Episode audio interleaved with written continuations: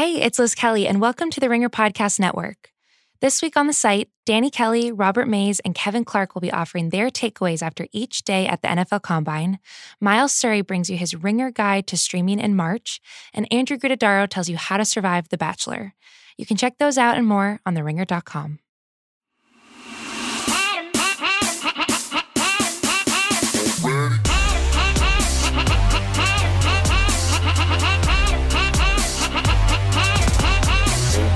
I'm Justin Charity. And I'm Kate Knibbs. Welcome to Damage Control on the Channel 33 Network, a podcast where we unpack what upsets, excites, and divides us.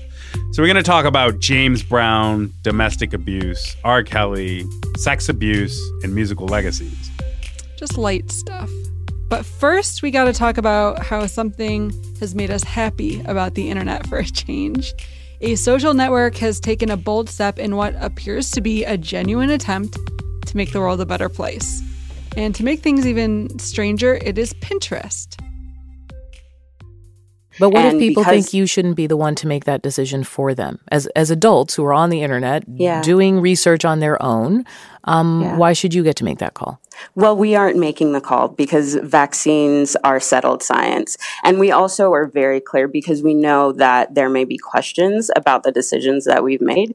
We're really clear and transparent in our community guidelines and use simple language so that everyone can understand why we're considering certain content harmful. Justin, as you know, people put all sorts of insane information on the internet. You do. I, you do this all the time. Hmm, I'm not even on Twitter anymore, and I go to your Twitter feed and you're just spreading misinformation. All my tweets are true.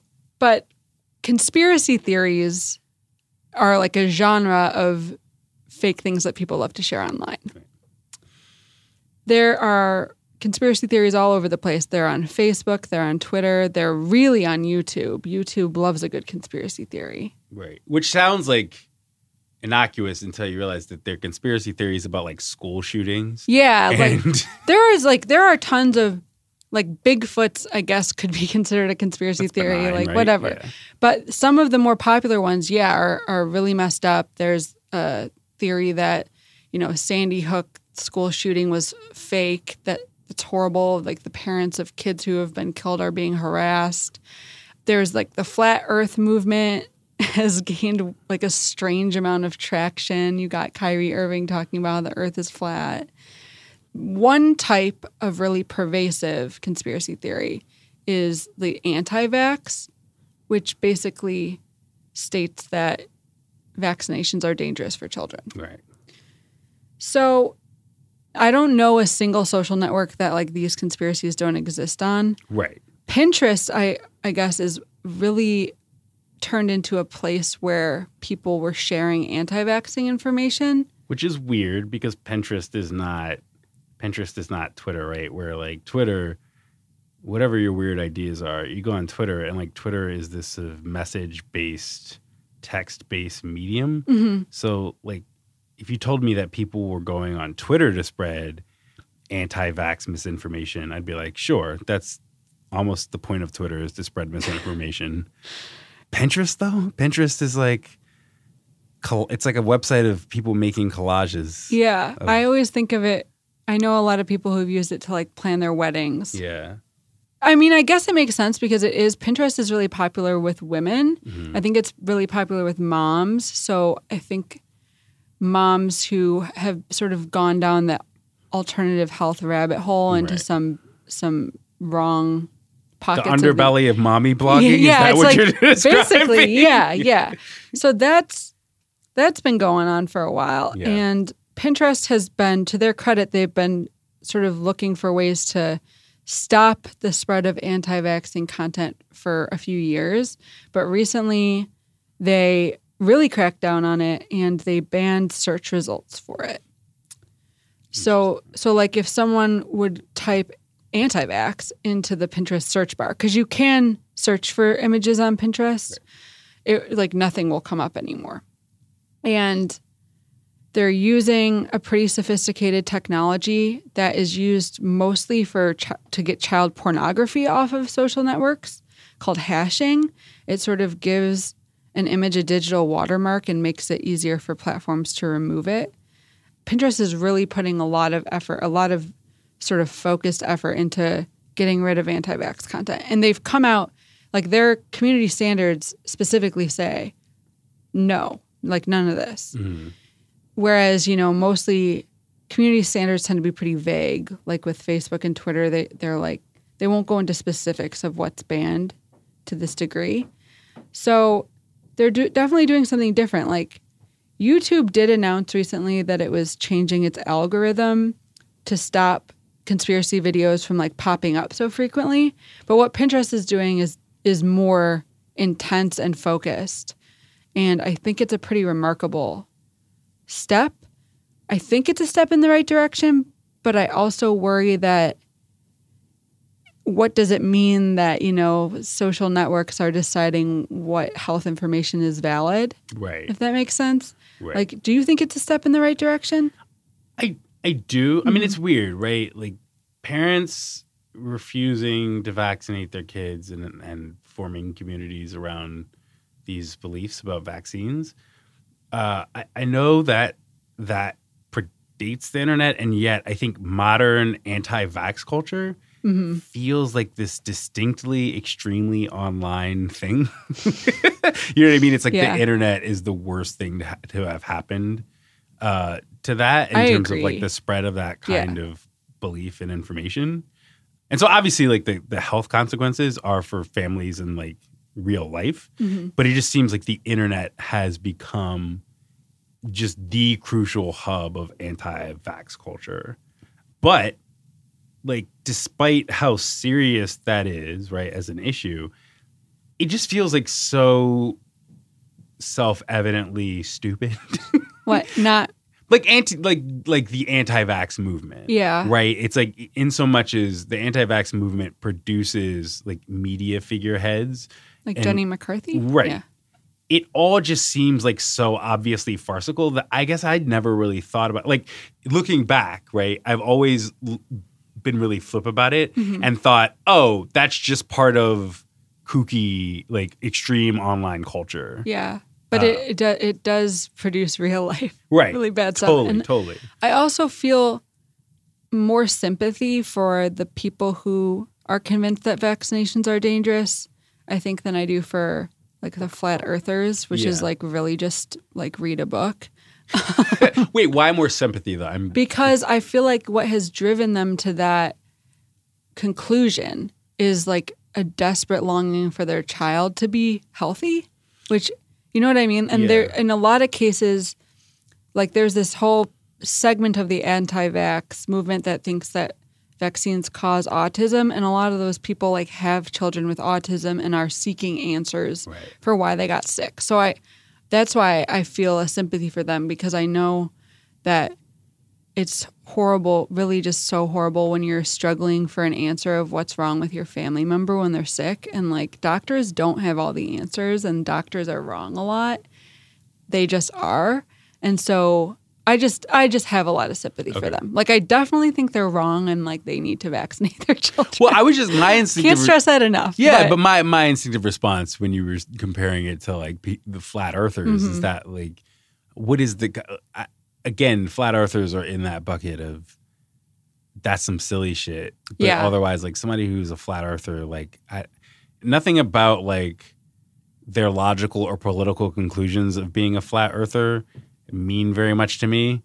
Like how does that affect me the fact that somebody is a flat earther in 2019 as opposed to like somebody's an anti-vaxxer where it's like well you're endangering a kid's life as Yeah. opposed to being like bob and just being an idiot Oh, yeah.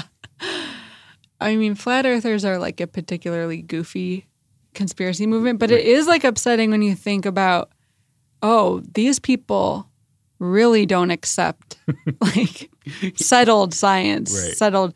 It's it's it's disturbing when you realize just how frail our social understanding of like reality and truth is. yeah But yeah, I mean, anti-vaxxing has a much more direct, real-world consequence. Yeah. Like, I think that it's smart of Pinterest to prioritize removing this content versus like the flatties. the flatties flatties. the flatties Um, I think this is a step in the right direction. I think it's easier for me to say that with confidence because it's Pinterest and not Facebook or Google. Right. Because Pinterest is uh, it's like super popular, like millions of people use it, but it isn't one of the main two uh, social platforms where people get most of their information. So it doesn't have this like monopoly over how people find out about things.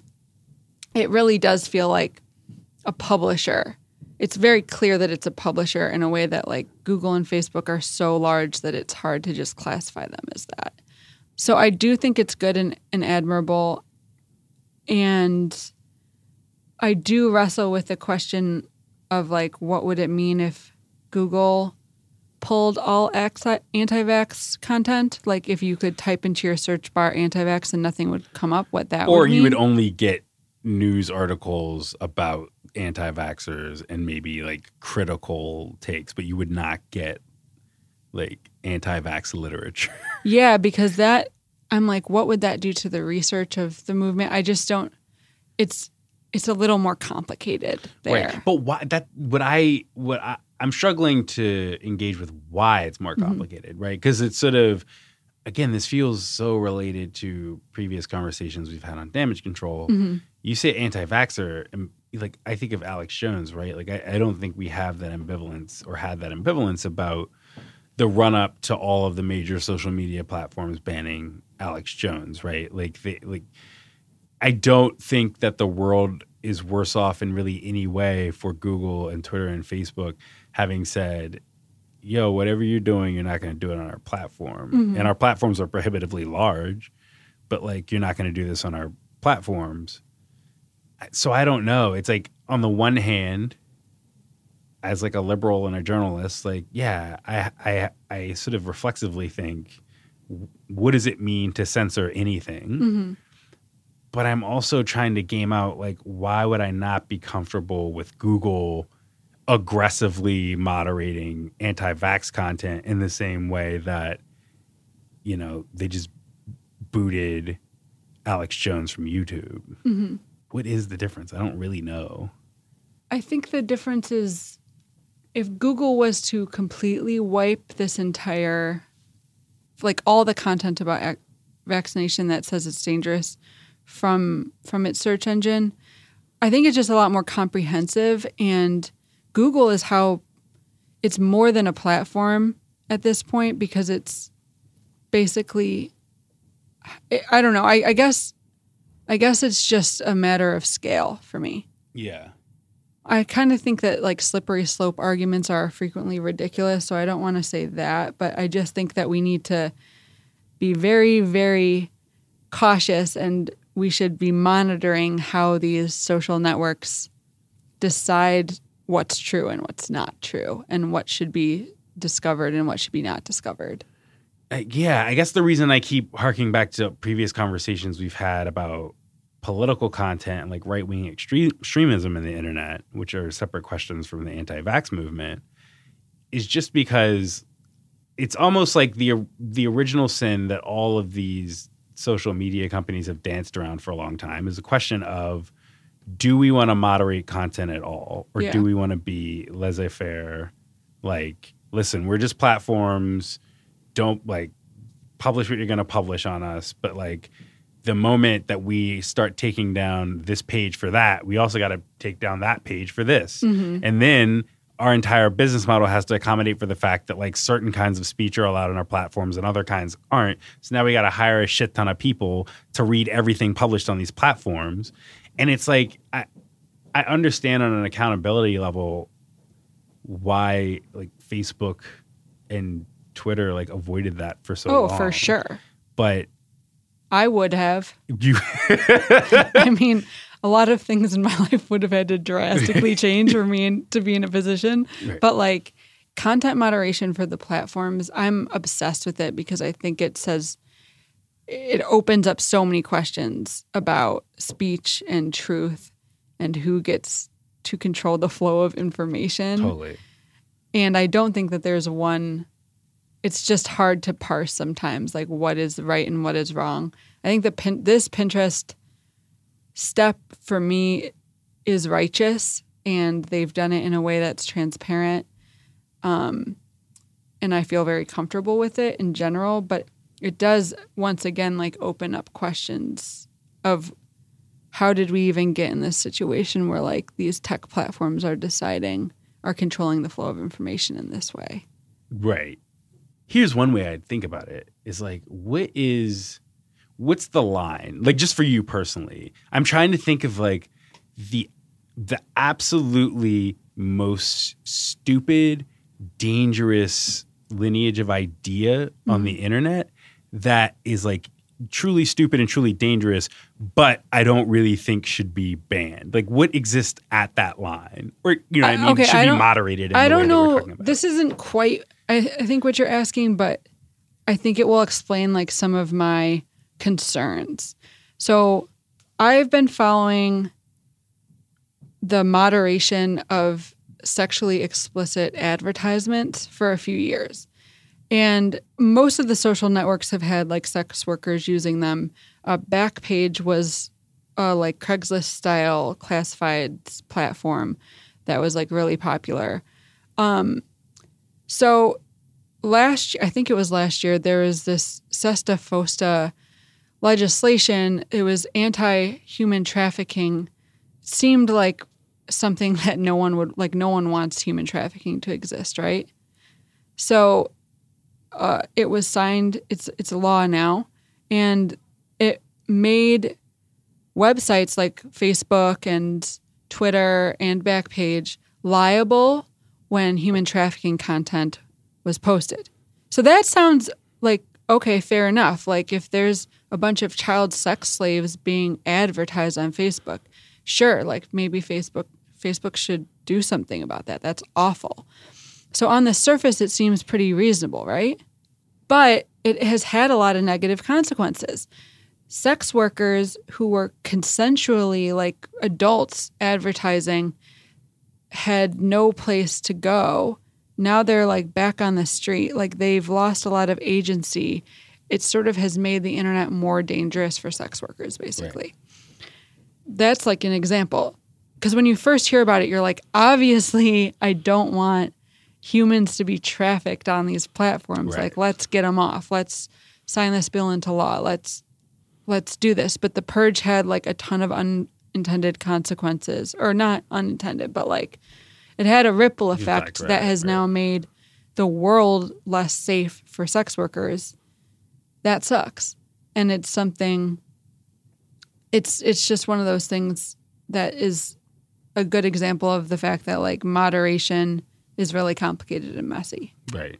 It feels like so many different hypotheticals and so many different real life situations, whether it's about anti vaxxers or Alex Jones mm-hmm. or Backpage. It's like, it, it feels so hit or miss. Like you could either end up with an Alex Jones, right, where this guy is literally leading a movement of online dipshits who are harassing school shooting victims. To, Yeah. to, and like you ban Alex Jones from Facebook and Twitter, and that does pretty simply and effectively decimate his audience and make him much less of a a problem. Yeah, I think it's good that they did that. I Right. also did write a piece about how I thought Donald Trump should be banned from Twitter I for violating their terms of service, and people freaked out and called me like the biggest censor. And I still stand by What it. was the general argument? So the back, okay, so people who didn't like your argument Mm-hmm. in that piece, what was their counter argument? there were many, some more coherent than others. um, a lot of people thought that he like hadn't violated the terms. Uh, people thought that it would just. A lot of people were like, "No, he can say whatever he wants. Like it's free speech," which I was like, "No, it's not," because free, like First Am- or they were talking about the First Amendment, which just doesn't really have much to do with uh with like The private and companies. condi- yeah, terms and conditions but of a social I do media understand platform. like what Right. the thing is that he was using Twitter. He still uses Twitter as his way to communicate with people. Like those are his tweets are considered like official statements from the president. So he's using it as as a way to speak to people. It has sort of emerged into like a public discourse space. It still is a private company, but taking someone off of deplatforming them or whatever does obviously, it, as with the case of like Alex Jones or like that Milo fool, removing them from Twitter does like make their voices less loud.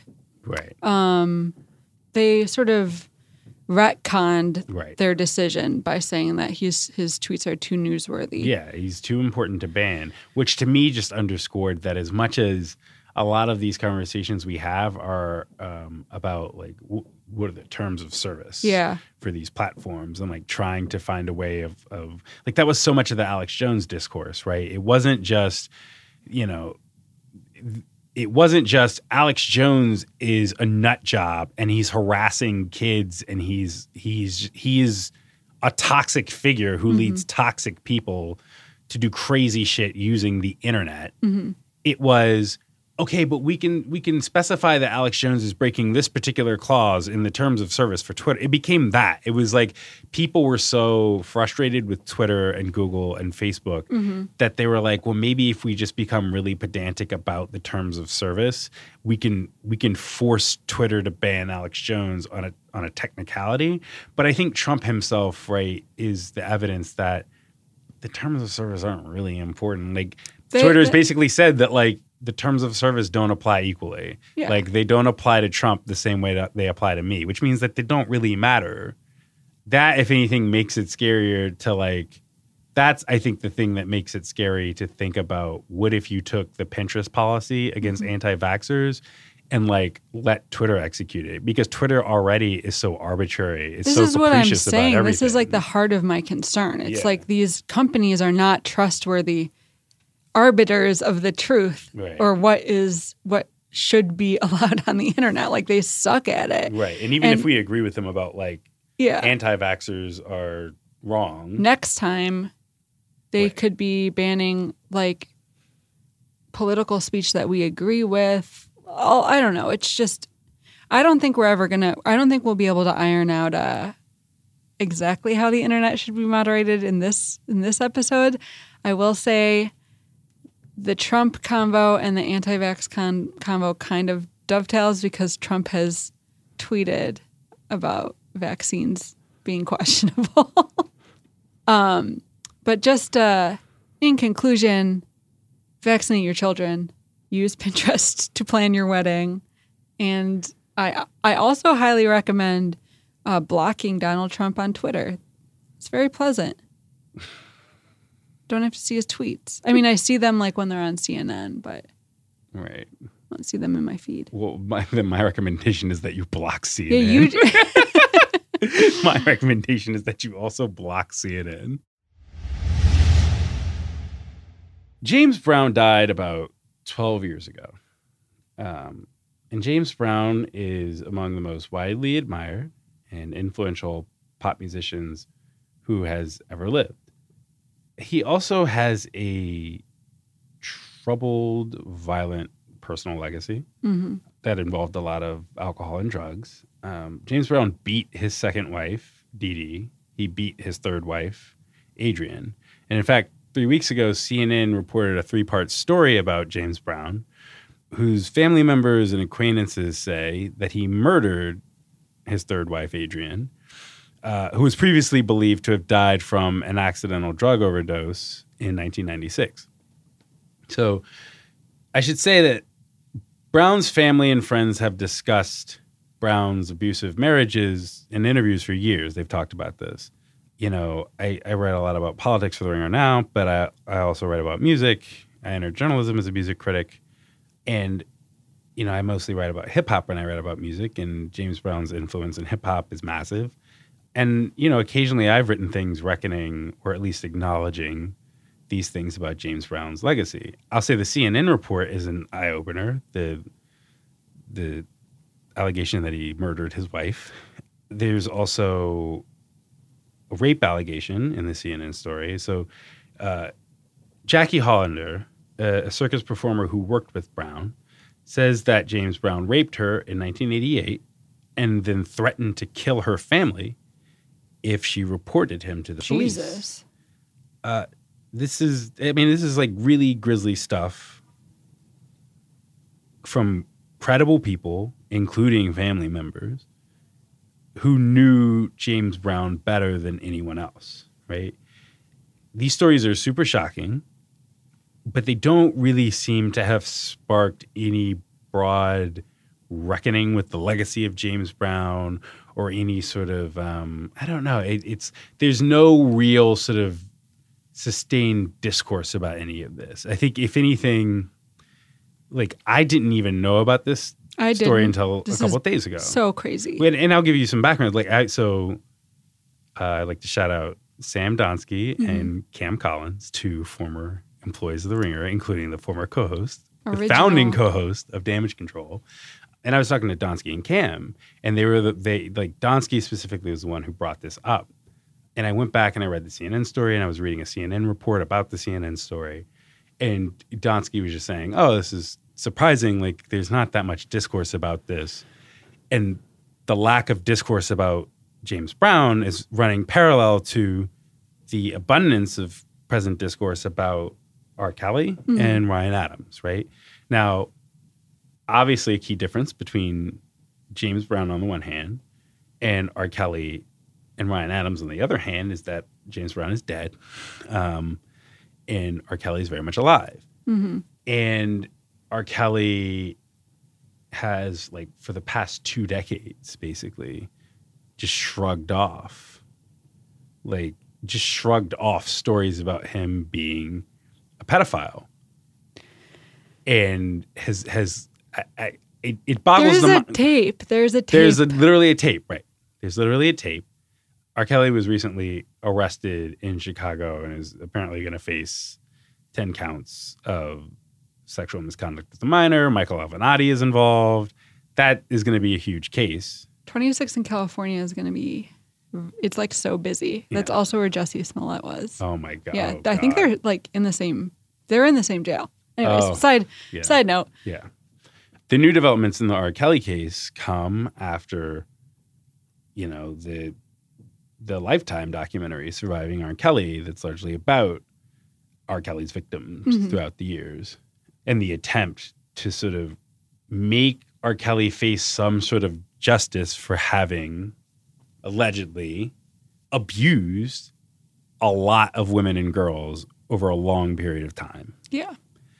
And it feels like regardless of whether R. Kelly is like the lang- I don't know the language surrounding someone like R. Kelly is is fraught because it's on the one hand this super grotesque story about R. Kelly, but we use this term canceled, which seems so like e news. You know what I mean? It's like I, I, I get it. I get it, but it's like you're talking like really we're not talking about canceling R. Kelly at this point. We're talking about We should be talking about him imprisoning prison. him. Yeah, Yeah. and pr- it's not just about like stop streaming him on Spotify. Like Yeah. it's R. Kelly should go to jail now. That's what should happen to R. Kelly. yes. Um, but one thing I was talking to Cam and Donsky about was, you know, that disparity of like, why does it seem like there is a real abundance of energy for people to to talk about and mobilize around the idea that like, listen, no matter how much you like R. Kelly's, mu- and this is specifically it on the consumer level, it's people saying it doesn't matter how much you like R. Kelly's music. This is the facts about this guy. He's Mhm. a pedophile. He's abused women. He's brainwashed people. He's ruined. He's like broken up families. yeah. Like he's ruined the lives of women and girls and their families, and pit these people against their families.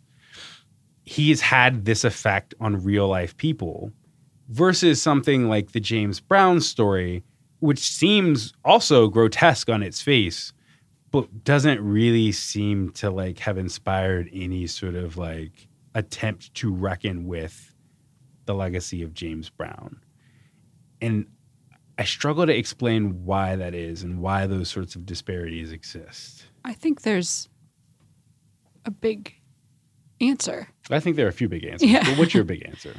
Well, James Brown is there's no justice to be served in the James Brown situation. He's dead. R. Kelly is well, I guess he's in, in is he in jail now?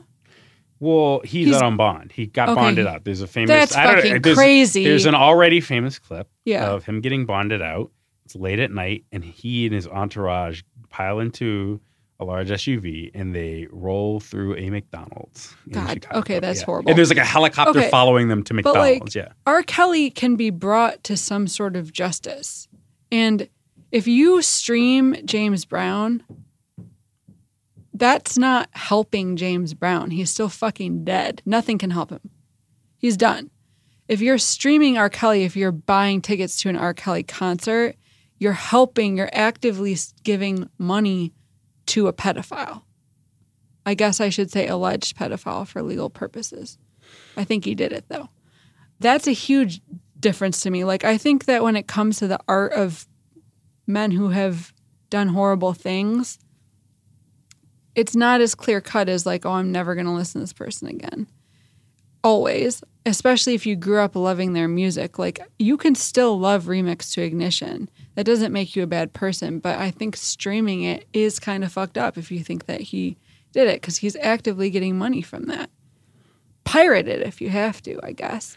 Right. Whereas, like, I don't really think there's anything wrong with people who grew up loving James Brown, still enjoying his music, even as they found out that he probably was a horrible murderer. Hmm. The death argument is is sort of where Cam Adonsky and I started. I, Mhm. but you already briefly mentioned the Michael Jackson documentary that is coming out Yeah. about Neverland and about the child molestation rumors about Michael Jackson.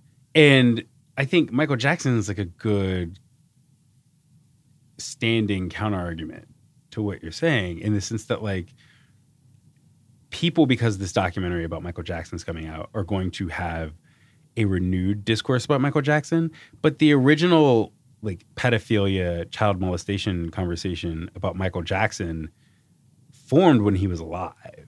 Yeah. And I think it was fucked up for people to support him when he was alive. But I just think there's a difference between actively supporting an active musician who you know has done horrible things and enjoying music from the past. I don't think there's a moral issue with listening to the Jackson 5 now, but I do think it was a questionable choice to like attend his concerts after credible information about him molesting children came out. Fair. Okay. This is just my stance too. Yeah, like, it's, it's messy. yeah. Like, no, I- right. I like a lot of art from bad people. Like Yeah. I do, and I I don't really think Who's I the sh- worst person whose art? Woody Allen. Oh, God, like I love Annie Hall. I haven't watched it because I feel gross about watching it, but I don't think that there's a moral. I don't think it's morally wrong for someone who grew up loving that movie to turn it on. That's my stance. That other people might have different stances.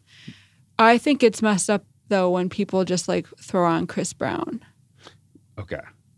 I don't think that it's like you're a horrible person if you do that or anything. I just personally would not choose to do that. I think because of so you take a term like cancel, you take a term like pro- problematic, right? Mhm. These are terms, these are language that gets used when we're talking about, you know, the the the classic good art by bad people debate. Like Mhm. that term, it's like that phrase itself is part of the language of how we talk about this stuff, and it flattens a lot. Like I think that there are uh, there are differences, for instance, between like Chris Brown and R. Kelly, for instance. Yeah. Like Chris Brown faced like the criminal justice system in a way that R. Kelly did not. Right. And I think that like if someone Their crimes are different too. their crimes are different, they had totally different interactions with criminal justice up Yeah. to this point. There have been totally different like avenue. They've they've proceeded down different avenues of accountability. Yeah. Now, one can still look at Chris Brown and be like, this guy's a piece of shit. And I still think that like he never really fully accounted for like beating Rihanna, among other problems with that guy. yeah, and But- that's why I don't choose to play his music. Right. Uh, but I struggle with this sometimes. I struggle with these arguments about like bad people, good art, what is one to do? Because it's sort of as much as I, you and I can talk about this, Mhm. and I think that there are definitely examples where I think R. Kelly is a good example where it's like, to me, I, I could give you the most intellectualized reason for why I don't listen to R. Kelly Mhm. as somebody again who like writes about hip hop and R and B, like and who has known for most of my life the basic outline Mm-hmm. of the pedophilia narrative about R. Kelly. But I mean, in 2019, I also don't listen to R. Kelly really because, like, when the fuck was the last time R. Kelly made a relevant song to anything? You know what I mean? Mm-hmm. It's like it's it's easy. Like, if anything, I don't want to oversell the morality of these choices as a con- consumer sometimes. Like it's the same thing with Chris Brown. It's pretty easy for me to not listen to Chris Brown because Chris Brown is certainly more musically active and relevant than R. Kelly is. Mm-hmm. But I, I don't know. It's Chris Brown's no Michael Jackson, Yeah. right? It's not. It's not really the same thing. Like I didn't grow, like Chris Brown literally became a star when I was um, like in my teens. Whereas like I grew up on Michael Jackson, so it feels like a fundamentally different question. But I say all that to say that as much as you and I can go on a podcast, or, or as much as, as Sean, my editor, can assign me a piece about this stuff, I will say that when I sit down at Spotify, I can't really tell you how uh, where I am at, in any given moment of like, oh yeah, the person who made this song. What are the things I know about them Yeah. and their like personal You're behavior? not you're not applying a moral purity test when you're choosing like what to and- yeah. And, I'm not I'm not saying that in a like I feel like there's a patronizing way someone could say that of like Yeah. I'm not sitting here and applying moral purity. well that it, it's not does, that. It's sounds just like that's- exhausting. yeah, it's just like that's not even where my brain goes. Yeah. Like I'll, I'll say this. I will say that like again, knowing as much as I've known about R. Kelly, like I would say as recently as like I would say like four years ago, I was really into like revisiting Trapped in the Closet. Okay, yeah. So I like I have a lot of guilt about this because so I grew up in Chicago. I always read Jim DeRogatis's Yeah. reporting. I was an intern at 26 in California in 2007. The case was postponed because the judge fell off a ladder. Um, I don't know if you remember that, but anyways, I talked to like the people, the prosecutors. I saw like it was very clear to me that he was guilty. I saw the tape. I still like they're all throughout college was like laughing to trapped in the closet like oh this is great like i didn't really care that i was able to push it to the side and not really reckon with the fact that i was like actively supporting someone who i knew was a monster. Right. and that's why I, I feel guilty about that but i'm i'm also very understanding of people who like don't sit down and like think about this all the time. It's Yeah. not fun to think about. It seems there's a sense that it's like kind of fucked up that people who are just trying to enjoy art are having to like reckon with this. I don't know. It's i feel guilty about that and i'm glad i'm thinking more seriously about it now but like i understand that it's it's hard to figure out what to do Yeah, and if anything, I look at the I look at the fact that like yeah, like in recent years when I would go back and like re- revisit the Trapped in the Closet videos and those songs. Part of me wonders whether the reason we read these stories and the reason we like write essays about R. Kelly or whatnot, it's not just because we're trying to talk people out of listening to R. Kelly or listening out of listening to James Brown or something. So I mean, sometimes I feel like it's just as much about like you're really trying to retroactively work through your own ambivalence about what you're confronting when you confront R. Kelly. Because when you confront R. Kelly, you're confronting both the alleged serial pedophile and you're confronting the guy who made Trapped in the Closet. And you're always engaging with that person simultaneously. And the only way I've ever been able to synthesize it is is not through going into Apple Music or SoundCloud and being like, uh, I'm gonna unfave all these songs if I ever fave it, fave them. And it's more like I don't know. The only way I can ever think to do it is like sit down and like write about it, mm-hmm. or have a conversation with you or Cam or Donsky Yeah. about it. But I, if I think about James Brown, like realistically, I can't tell you what is going to change about my ability to engage or, or like my, not even ability, like the basic experience of opening Apple Music and happening to come across the big payback.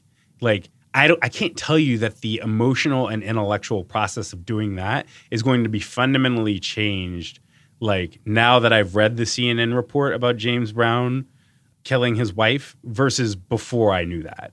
I don't I don't know that I have to tell you, like, I don't think I would really think twice about listening to James Brown still. I don't know if that makes me a bad person or not, because I think I've sort of come to the conclusion that I don't want to support any people actively making art that I think are monsters. yeah. but I'm not going to stop listening and watching and reading stuff made by bad people who are dead. Like I'm not going to not read like books from men who would be canceled today Right. cuz like I'd not be able to read a lot of old books Right. and I I just don't I just don't think it's I don't know. Maybe I'm being callous. Maybe this is Uh, well, I I don't don't, know. know. the callous, but like the way you just formulated it, it remi- Yeah. I feel like recently I read a national review story that used that language about something else. The idea, it's like this, this. Yeah, have I red pilled myself here? No, but it, it is in more petulant form. yeah I feel like the conservative articulation is like, God, if liberals apply their standards for this one thing to everything, Mm-hmm. like we wouldn't have movies to watch. And it's like, part of me thinks, God, people are trying to reckon with pedophilia, and your counterpoint is that like, God forbid we don't have more movies to watch. You know what I mean? Yeah. Like that, like when a dumb person makes some version of that argument, it snaps into my mind that like, wait, the, the objection you're raising to people trying to and maybe again maybe they're trying in ways that aren't sustainable or sort of like not perfectly constructed but they're they're at least trying to reckon with bad behavior. And they're trying to create new incentives. They're trying to create new norms to make it so that cultures don't valorize pedophiles and i just i do get frustrated when a certain kind of person makes the argument that like well it would be inconvenient to do that because we don't get to watch annie hall. Because then my response is like fuck annie hall. Like fuck that like i don't know. If the trade-off is on the one hand fewer famous high-powered pedophiles but on the other hand no annie hall fuck annie hall. Like i don't care. I know, but what are you going to do? Go back? Like, what art was made by morally pure Right. people? No, totally, It's totally. just that's the is- thing, and that's yeah. why I talk to you, and then you come with a sort of more reasonable version of that argument. but I do feel like there's a more like kid in a candy store version of that argument that I Yeah, I encounter in the wild that is just purely like self interested and like materialistic almost uh, about the idea that like if you're too rigorous in how you think about artists and their behavior, it means you don't get to consume as much. And that it's just like that's such a self-evidently hyper-consumerist argument. And my skin crawls when people make it without irony or without sort of like the follow-up that you're Mhm. offering. but don't you think that there is a distinction based on when the art was made, when the person lived? Like, do think you think practically we? there is, Yeah. yeah. But I think, I think practically, sure, there is, right? I think just by dint of time, like yes, we are going to hold Chris Brown to a different standard than Yeah. we're going to hold the dead James Brown, Like, right? I don't want to go. I have no intention of ever going. Like, I'm trying really hard not to support people creating art now who I think are should not be valorized, should not be given money, should not be given infinite chances to produce art based on their past behavior. But at the same time, I don't see anything wrong with me watching like a, a Muppet Christmas Carol because Charles Dickens tried to put his fucking wife in an insane asylum so he could go have sex with a young girl, which is what happened. You know, it's like there there is there's got to be a consideration there. I think. Yeah. Yeah, I don't know. Part of me, I, I do feel bad because it's like the reasonable half of me. I feel like Two Face and Batman or something. It's like the reasonable half of me is like Kate Knibbs is absolutely right. Thank you for keeping my like head on my shoulders, Kate. You're totally right. But the other half of me is some like cosmic brain revolutionary who's like, no, the only way you can make humanity a better place is if you just totally revise the Mhm. standards of conduct and just accept that like you know what yeah you're gonna have a few generations where things are gonna be fucked up because you've you've totally shredded the canon Yeah. and you've like really made it hard to account for how we got from Shakespeare Mm-hmm. to Aaron Sorkin but then after a few Wait, generations Aaron you'll- Sorkin makes it through. yeah, it. You're right. Never mind. But like, you, but like after a few generations, Yeah. we'll have smoothed out the kinks, Okay. and we'll we'll be back on good footing, and we won't have an art and pop culture that revolve around like valorizing monsters. But that's also like a childish and stupid and reductive way for me to think of art. But there are some days where I just I think that I would sacrifice a lot of art to improve the overall lot of humanity. And I get that. that's my extremist position now outlined for the record on damage control. All right, I'm Justin Charity. I'm Kate Knibbs. Thanks for listening. We'll be back in two weeks. Vaccinate your Oh kids. my God.